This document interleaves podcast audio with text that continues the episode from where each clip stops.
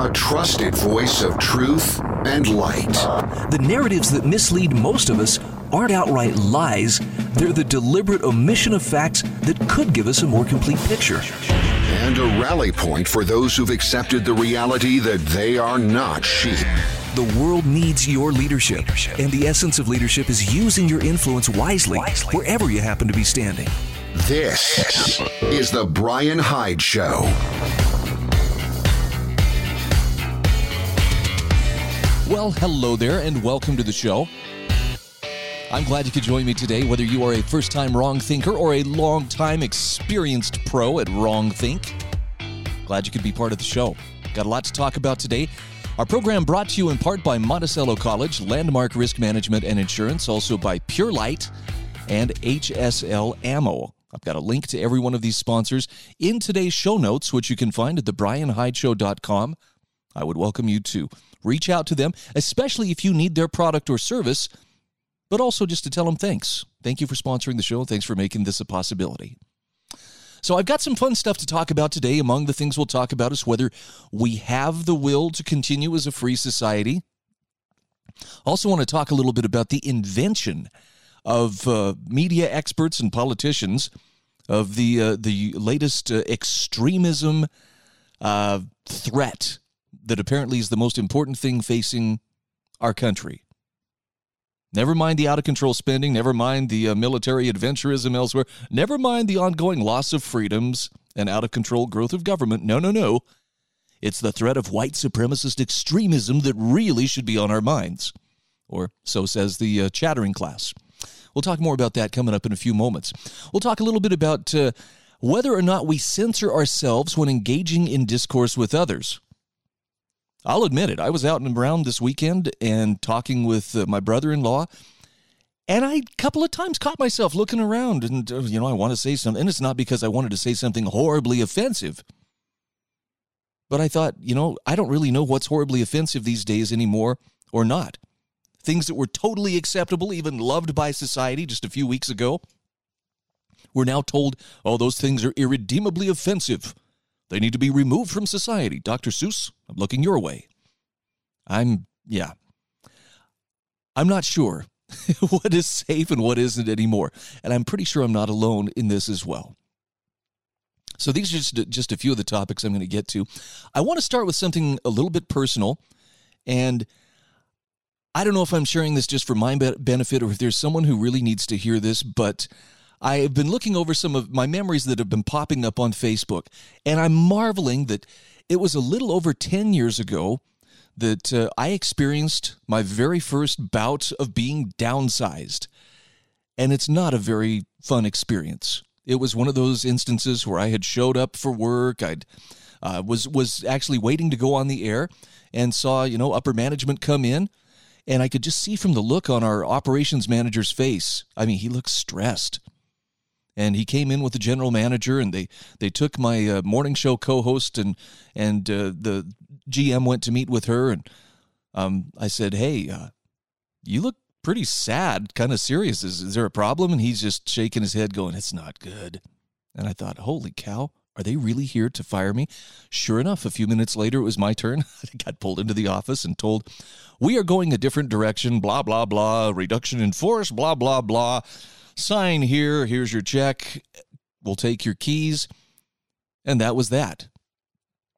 Now, I don't know if you've ever been on the receiving end of, you know, being let go from a job, whether it was, you know, outright fired or just, you know, the more gentle, we're downsizing you, but that uh, that rush of cold that kind of washes over you when you get really bad news, that's a real thing. You know, when people, my blood ran chill, I totally understand what they're talking about.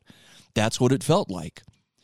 And that that momentary sense of holy cow, everything just changed and I don't know what I'm going to do and especially the walk to your car, right? The walk of shame, carrying your box of whatever it was you had there at the office you do a lot of thinking. Even it doesn't matter how far away you park. Do you you have some time to think? And I remember just going, what am I going to do? What can I possibly do? And I just want to check in 10 years down the road. This is this is what I saw. This is the the thing that popped up on my uh, Facebook feed this morning, and it's just a simple one sentence update that I posted 10 years ago that said, My pink slip last week was a huge blessing, cleverly disguised as a minor setback. Now, I want to tell you, I did not always feel that way.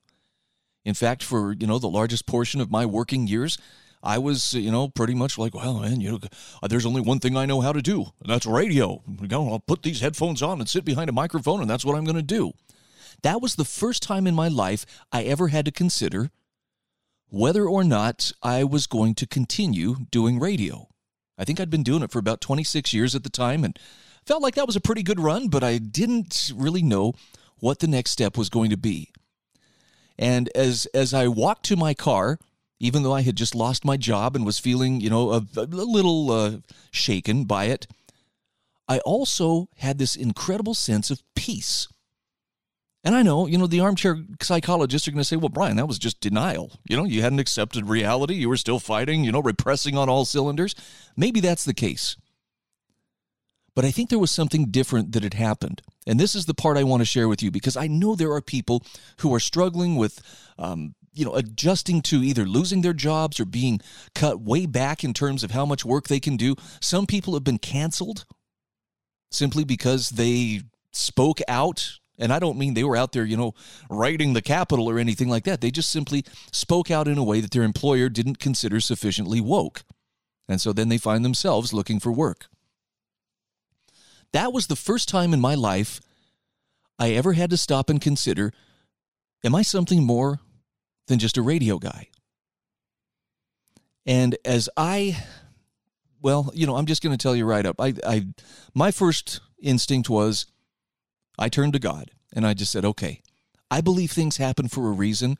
And if there's a purpose behind this, I'm anxious to learn what that is. And I'm also willing to do whatever it takes you know, to, to move the direction that I need to go. Can you help me see where I need to be going? And and to to the credit of uh, of some very very dear friends, I did not miss a day of work in the sense that I was out there the next day swinging a hammer, shoveling snow, digging fence post holes. I was doing whatever it took because I couldn't just sit there and wait, you know, for unemployment to kick in or for, you know, opportunity to fall into my lap. I had to stay busy. But the crazy thing about it was, for the first time in my life, I was realizing there's more to do here. I can do more than simply radio. Now, look, I'm not uh, I'm not a good construction worker in the sense that I'm not really skilled, but I was willing to do the manual labor and you know, I was toting you know cabinets and stuff up and downstairs and helping remodel apartments and whatnot. But it didn't take very long before opportunities started to come my way. And one of the first ones was a friend contacted me and said, I know you like to write. Would you like to be a freelance writer and work for us? And within a very short time, I had a couple of different side gigs teaching online classes, doing freelance writing. And and by the way, this is not like, oh, and I just easily slid right in. There was a, there was a pretty good learning curve in each case. But it was there. The opportunity was there and I was still able to do things that I loved and and utilize what what I consider um, you know God given gifts that I've been able to develop over my life in a, in a positive way. And in fact, there came a point where I had so many opportunities coming at me so quickly, and and this is, I believe, testament um, not only to the goodness of of my Creator, but to to the great people around me who just, how can we help? What can we do to help you? I was overwhelmed by how much opportunity was coming at me. I, I, was I was struggling to choose what would be the best way to go. And I know that sounds like uh, you know a first world problem, right? I had so many job offers, I didn't know which one to take. I, I don't say it to brag. I just say it to to point out that's a problem I think everybody should experience at least once. When you have so many blessings coming at you that uh, you don't even know how how to react. It's it's like you know it's it's like taking a drink from a fire hose. What was it that unlocked though this change in my thinking?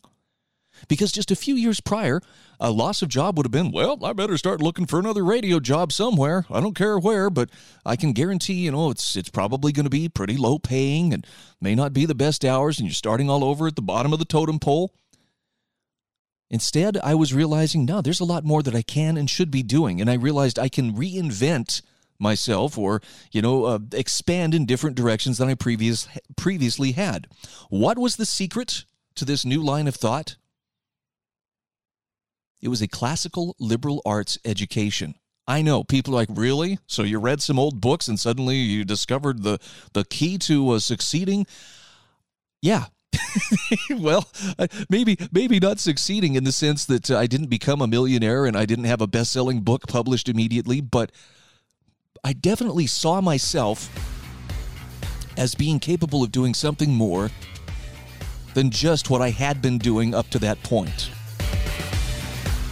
and that's uh, that was a huge turning point for me. And I'm just sharing this with you with with the understanding if you are struggling right now, if you are looking for work, you have a lot to offer the world. Think outside the box. You might be surprised at where it could take you.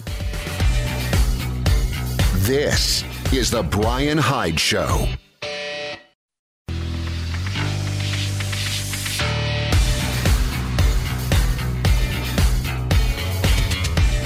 This is the Brian Hyde Show. All right, let's dive right in. I've got some great stuff to share with you today. And one of the things that, that came to my mind as I was pulling my show notes together today was with everything that's happened in this last year, it's been kind of hard times for freedom lovers. And in fact, we're, we're looking at, around us and going, wow, you know, if, if the the COVID pandemic wasn't enough, there's been a lot of political intrigue. There's there's just it's it's pressing in on all sides, and things aren't looking so rosy right now for people who really truly love freedom and want to perpetuate it. So when I saw this essay from Ethan Yang from the American Institute for Economic Research, the title is "Do We Still Have the Will to Continue as a Free Society?" I thought, okay, let's explore this because right now there's a lot of the, a lot of the lockdown uh, mandates are ending, mask mandates are going away, but I'm seeing people. Maybe it's out of force of habit. I was out and about this weekend, and uh, mask wearing, it was still almost universal. Most places I went, I was one of the only individuals not wearing a mask. And I'm not saying that to brag. I, I just I just was looking around trying to see how many people are eager to get rid of those masks. And you know what? In my home state of Utah, it's crazy how many people were, were masked up. Virtually everyone. So I think this is a fair question. Do we have the will to continue as a free society? Or have we developed some habits that are going to make it harder to be free? Ethan Yang says to paraphrase the Soviet dissident and human rights activist Nathan Sharansky, or Natan Sharansky, what it meant to be a loyal Soviet citizen was to say what you're supposed to say, to read what you're permitted to read, and to vote the way you're supposed to vote, and to know it was all a lie. Now, that chilling sentiment, he says, contrasts sharply with what it means to be a citizen of the free world, be it in America, Europe, or our liberal democratic friends across the world. Sharansky's line echoes the way in which debate regarding COVID 19 and lockdowns has transpired primarily in the United States, but certainly across the Western world. Just look at the way Oxford epidemiologist Sunetra Gupta has been treated for critiquing lockdowns, and he's got a nice link to a story about that. He says the other day, I was revisiting former President Trump's Poland speech, which is widely regarded as one of his finest orations. Now, as someone who hasn't been uh, the biggest fan of the former president and his bombastic and often reckless statements, the speech struck me as unexpectedly inspiring. He says, I think what made it great was its existential nature. He spoke about how Poland, a nation that has been torn apart and carved into pieces by war and conquest, always found a way to keep coming back together. In the past hundred years alone, Poland was split in two by Nazi Germany and the Soviet Union, leading into World War II. Then, after the war, Poland became a Soviet satellite state, and its people were once again subject to domination. Trump noted, quote, through four decades of communist rule, Poland and the other captive nations of Europe endured a brutal campaign to demolish freedom, your faith, your laws, your history, your identity. Indeed, the very essence of your culture and your humanity. Yet through it all, you never lost that spirit. Your oppressors tried to break you, but Poland could not be broken. End quote. Ethan Yang says the Polish nation survived because of the sheer will of the Polish people to exist as a civilization. A civilization with a proud history and great figures like the astronomer Copernicus and composer Chopin, Chopin rather. Trump noted that the Polish will to endure was seen as an inspiration for the NATO alliance and the Western world more generally. And he hoped that the free world would continue to have the will to defend itself both militarily and ideologically. He says, although we certainly have our problems, Trump's speech put our civilization in context to the alternatives Nazi Germany, communism, the illiberal authoritarian regimes of modern day Russia and China, as well as the repressive regime created under ISIS.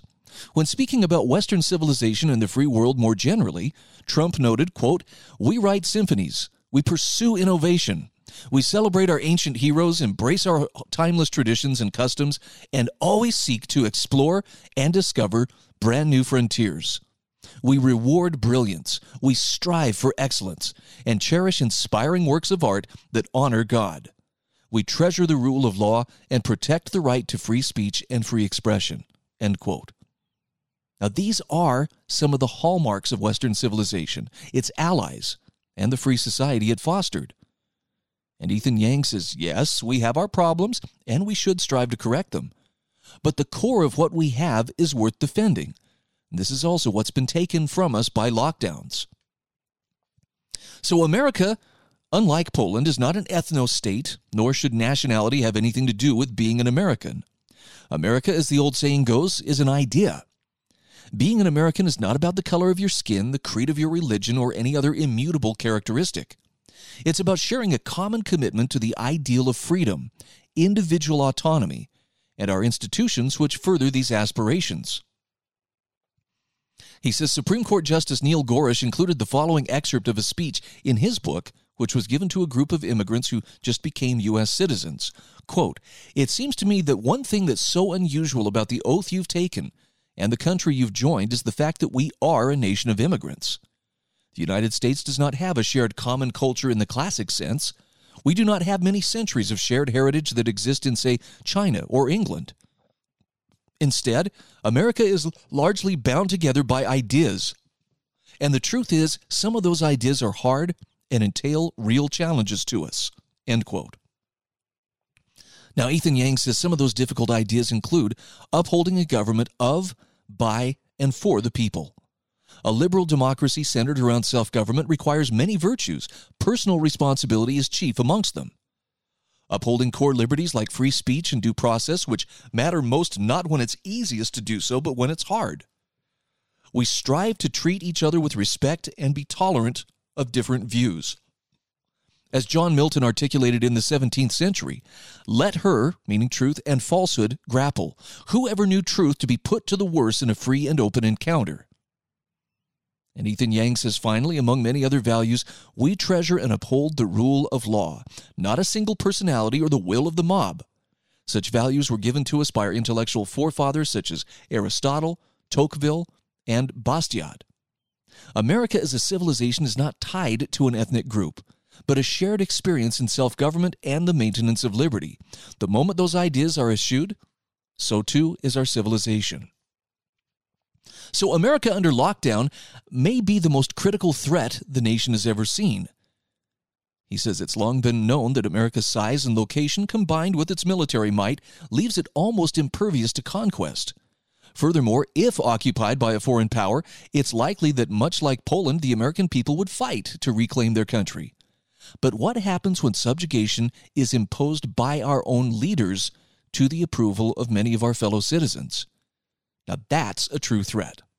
Stacey Rudin noted that the um, United States and much of the Western world copied China on virus control. The American Institute for Economic Research has noted time and again how lockdowns are an unprecedented policy with no proof to be found in history for their efficacy. Yet intellectuals across the world continue to hint at their admiration for the authoritarian Chinese response and their distrust in the institutions of liberal democracy to keep us safe. Lord Sumption writes for the, Telegraph, for the Telegraph rather when he notes that aside from all the business closures and personal damage lockdowns have caused, our institutions of democracy will be the biggest loss. Two weeks to flatten the curve is now approaching a year under lockdown. Some politicians are pushing the usage of masks and social distancing policies well into the next year. What started out as an experiment in public po- health policy is now unraveling what it means to live in a free society. And Trump, in his Poland speech, said the West became great not because of paperwork and regulations, but because people were allowed to chase their dreams and pursue their destinies. He said Americans, Poles, and the nations of Europe value individual freedom and sovereignty. We must work together to confront forces, whether they come from inside or out, from the South or the East, to confront these forces and to undermine our to undermine these values and to erase the bonds of culture, faith, and tradition that make us who we are. Trump said if left, left unchecked, rather, these forces will undermine our courage, sap our spirit, and weaken our will to defend ourselves and our societies. That does ring kind of true. We'll come back to this just the other side of the break. Stay with us. This is The Brian Hyde Show.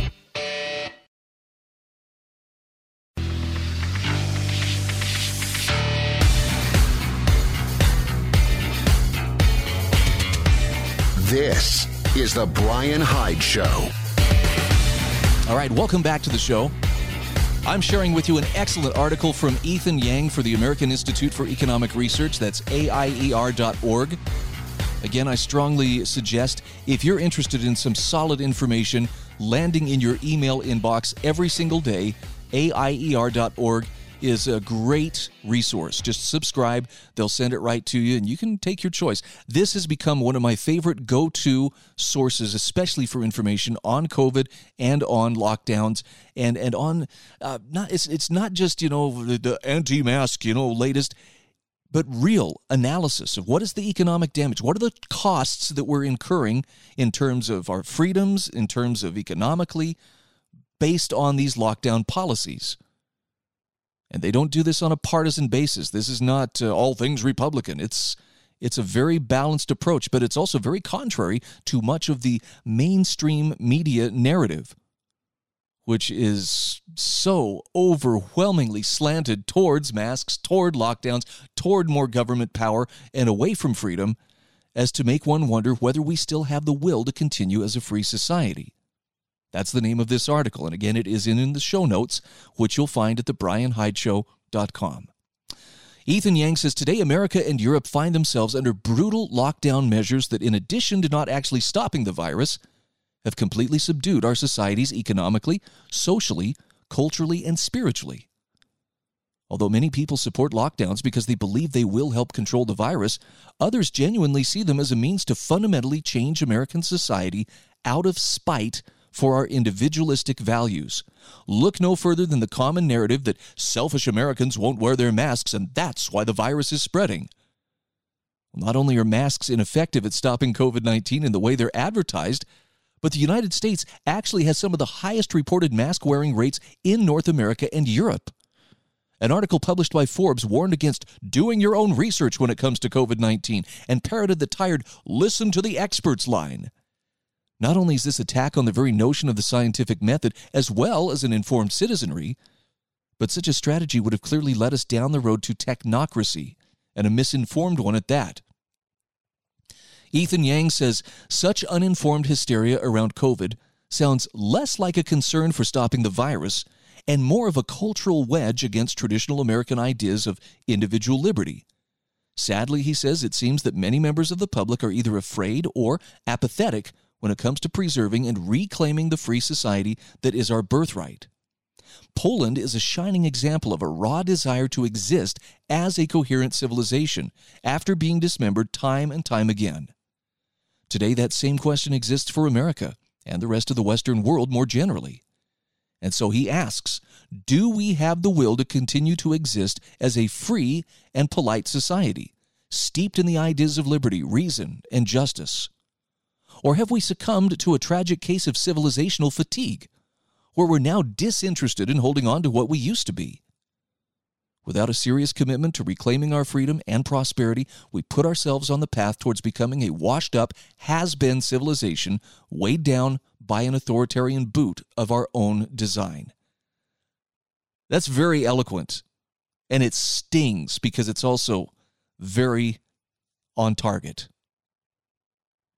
All right, moving on. A couple other things here. Um, I wanted to talk a little bit about we we talk about experts. You know, follow the experts on this. Have you heard what politicians and media experts are saying regarding the most pressing concern our nation is facing?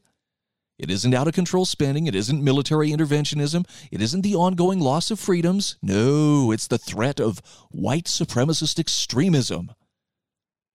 And I have to say this for people who are constantly railing on you conspiracy theorists, this is one of the better conspiracy theories floating around out there. And, and it seems to be embraced unquestioningly by an awful lot of people who've been wagging their fingers at, fingers at you tinfoil hat wearing kooks. I guess they, they don't understand what psychological projection looks like.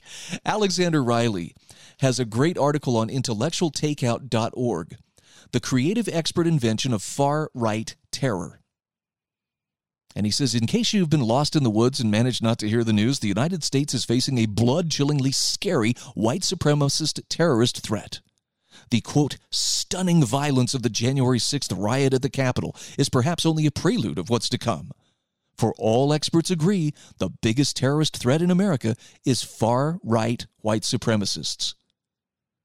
But he says, how do the ever reliable experts justify this claim?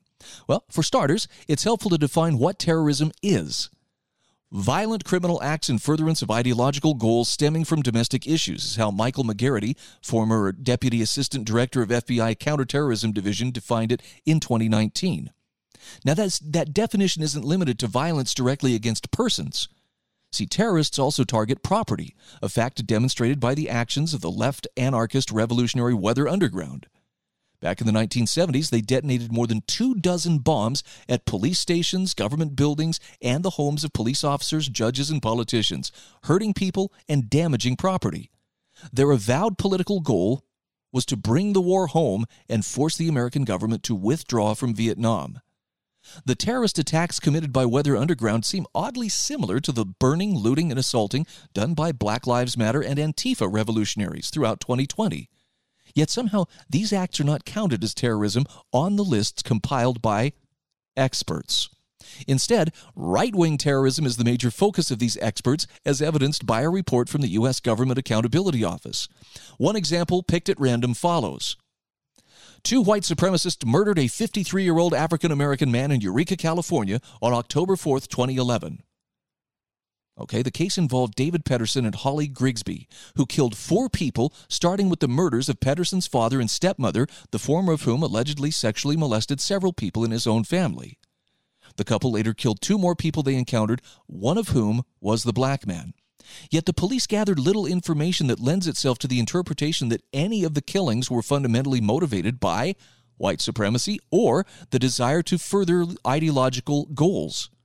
The much more obvious motivating factor was the combination of familial dysfunction and the glaring fact that Pedersen was a violent career criminal, basically unsuited for life outside of prison. Another example included in the report is white supremacist teens beat a Hispanic man to death.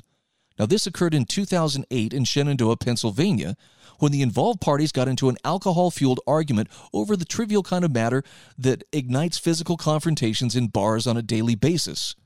The evidence of the offender's white supremacist beliefs basically consist of the fact that they called the victim a racial epithet during the fight and told him to go back to Mexico. A number of prison murders are also included in the list of white supremacist terror incidents. A white inmate killed his black cellmate in Chipley, Florida in 2006 after numerous violent incidents between the two.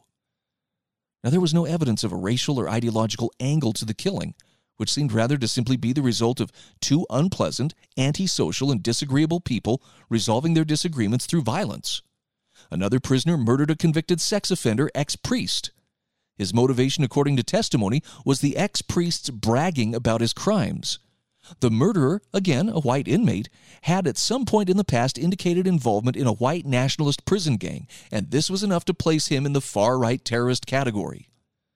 Now, many of these are clearly the mundane violent acts typical of prison without any obvious white white supremacist angle rather to the killings other than that the white killers had affiliated with white nationalist gangs in prison. Believe it or not, this is a common phenomenon, and black inmates have their own black nationalist gangs. Interestingly, prison killings that involve black or Hispanic offenders and white victims do not count as terrorist attacks in the experts' lists. But let's move beyond incidents and look at the role time frame plays in these acts of domestic terrorism. It's an established methodology in expert circles that when counting domestic terrorist acts in the U.S., one must always start at some point well after 2001 to ensure that Islamic violence doesn't easily top the list. And it's also important if you want to keep leftist terrorism out of the picture, not to extend the framework back to the roughly 25 year period from the early 60s to the mid 1980s. Doing so would include the massive mountain of leftist bombings, carjackings, and murders of police during that period that frequently ended with injuries and deaths of both public and private individuals. Finally, a recent tactic of the terror experts is to mercilessly distort the definition of right wing and creatively turn fights between opposing street demonstrators into right wing terror. Violence between Black Lives Matter and Antifa militants and rioters and, and any groups opposed to them, such as the Proud Boys, now frequently counts as examples of right wing terrorism. So, by this logic, the Proud Boys are the authors of quite a few such attacks because of their insistence of, on showing up at BLM riots and physically confronting rioters or obliging those who show up to fight them at their own rallies. Fully half of the right wing terror attacks documented in a Center for Strategic and International Studies report had to do with the targeting of demonstrators. Now, remember, in many cases, these were the same demonstrators who were frequently looting, burning, and assaulting America's cities, but who avoided terrorist classification because of the partisan nature of this game. Are you starting to get the picture? It's like the facts are being cooked. In essence, the American media and governmental effort to understand terror seems to be driven by the skillfully creative efforts of experts to distort reality to get the outcome they want. This is yet another in the growing number of cases in which experts' claims must be modified with scare quotes to actually accurately represent their trustworthiness. So says Alexander Riley. This is The Brian Hyde Show.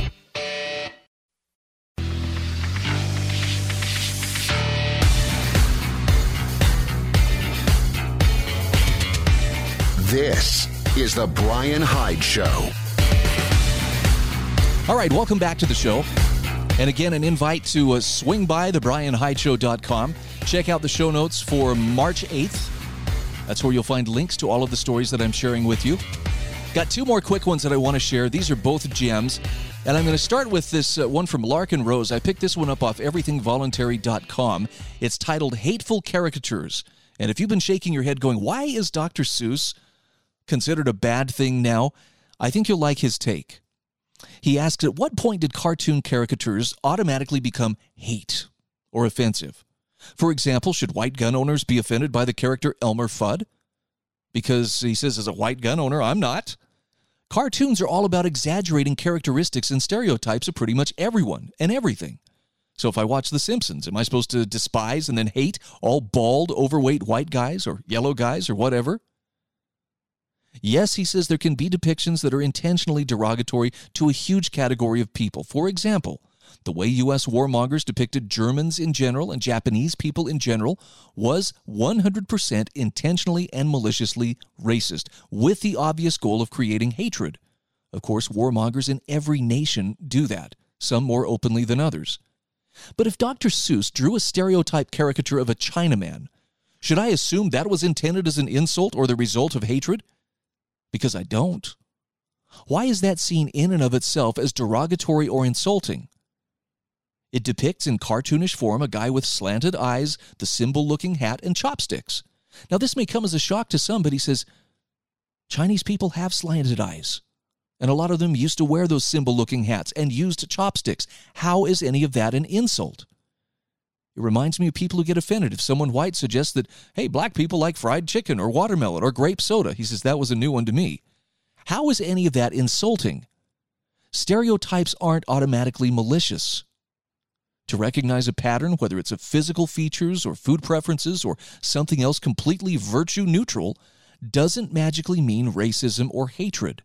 Now, yes, if someone is actually trying to be insulting, then people can choose to feel insulted or they can choose to ignore it. But the inability to laugh at non malicious joking, well, that's just sad. Gays can joke about gay stereotypes, blacks can joke about black stereotypes, women can joke about women stereotypes. But it's somehow bad if the same things seem funny to other people too? Are we, re- are we required to not be able to laugh together at the same things?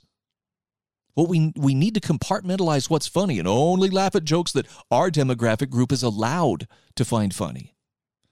And to this, he says the world needs to lighten the crud up. I actually edited that because I won't say the word he used, but he's got a point.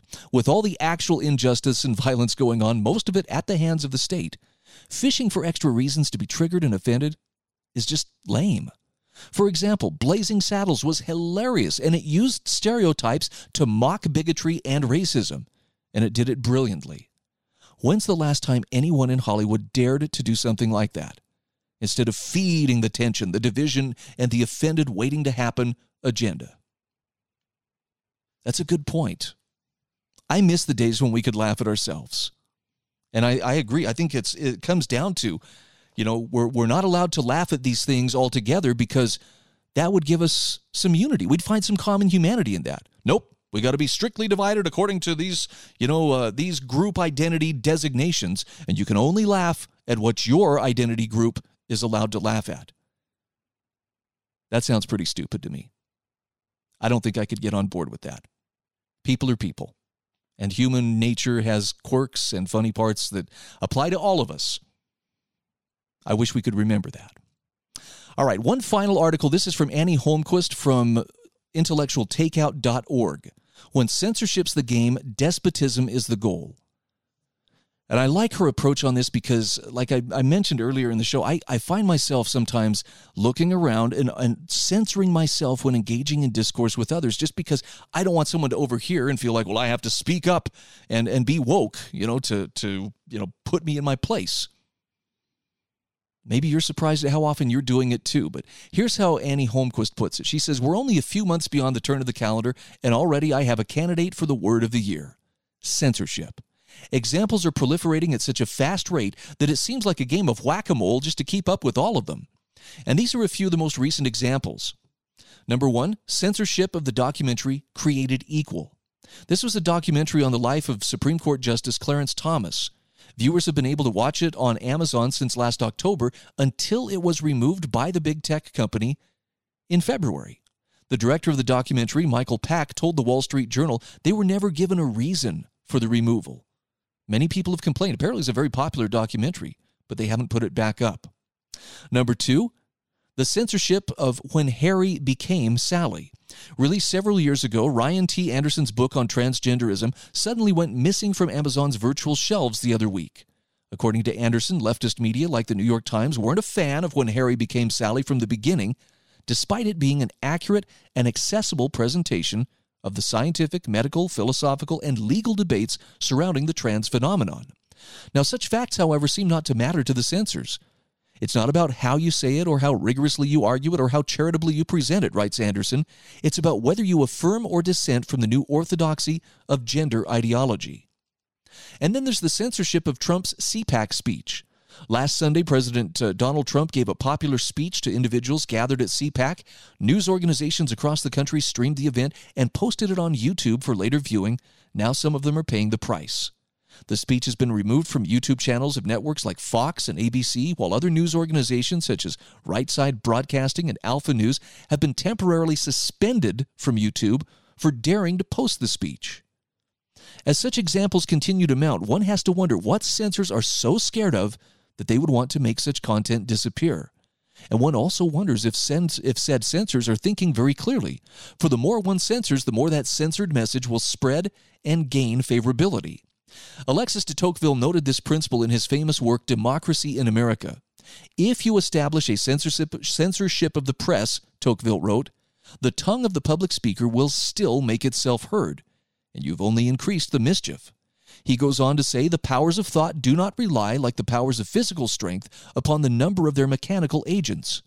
Nor can a host of authors be reckoned like the troops which compose an army.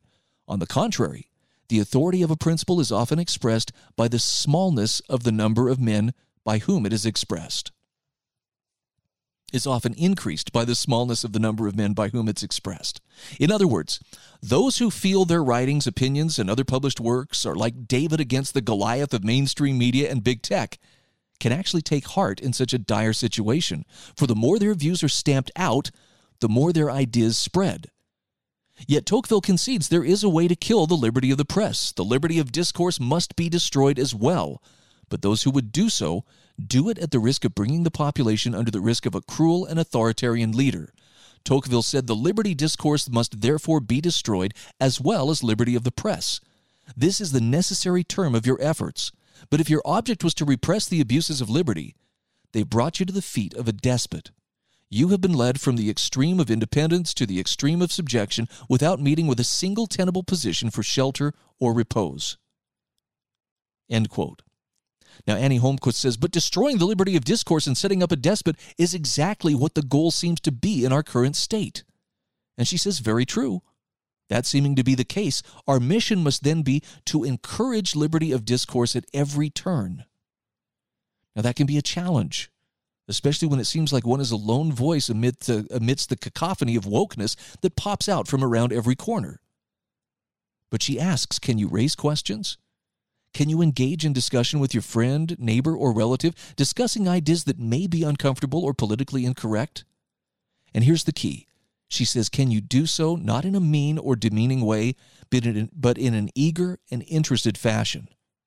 Can you share information on social media through email and other venues, not with the goal of engaging in an ad hominem arguments, but in a way which encourages others to think and grow? The fact is, many of us are afraid of even raising sensitive issues because we're worried such discussions will devolve into heated arguments or maybe even get us canceled.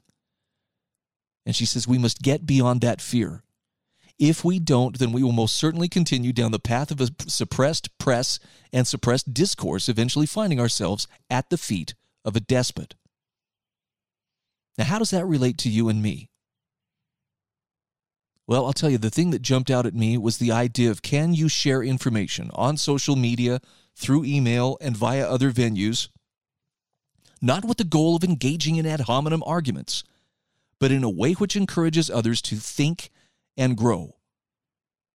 And I don't think Annie Holmquist was trying to do this, but that perfectly describes exactly what I am trying to do every day as I sit behind this microphone. My goal here is to get people to think, not necessarily agree with me, but just to think a little more deeply about some of the topics and some of the issues that we are being confronted with. I try to do it in a way that doesn't involve shouted bumper sticker slogans and ultimately leaves the decision up to you as to which way you want to make up your mind. I think we're onto something, but maybe I'm just being naive.